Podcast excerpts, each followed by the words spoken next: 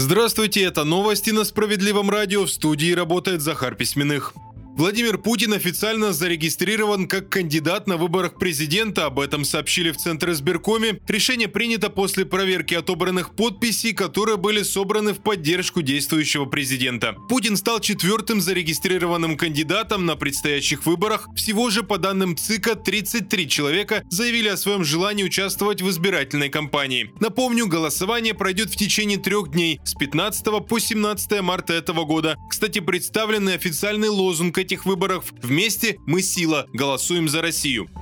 И сегодня же начался прием заявок на участие в онлайн-голосовании на выборах президента. Оно будет доступно в 29 регионах России. Чтобы дистанционно участвовать в выборах главы государства, избиратель должен зарегистрироваться на портале выборы.gov.ru и подать заявку до 11 марта.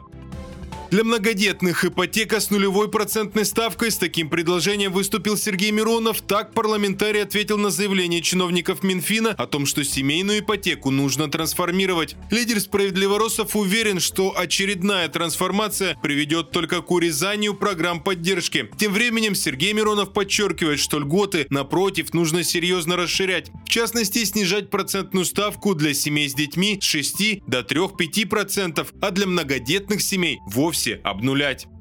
Снизился ассортимент, а особенно выбор дешевых лекарств. В России значительно сократилось количество доступных препаратов. Речь о лекарствах стоимостью до 100 рублей. Еще в 2020 году, по подсчетам аналитиков, таких препаратов было более 8 тысяч наименований. Сегодня чуть более 4 тысяч. Сократился в 2023 году и весь аптечный ассортимент, но не так критично, на 11% по сравнению с 2022 годом. Исчезновение же препаратов до 100 рублей специалисты связывают не только с с общим ростом цен, но и с особенностью спроса потребителей. Многие выбирают более современные, а значит порой более дорогие лекарства.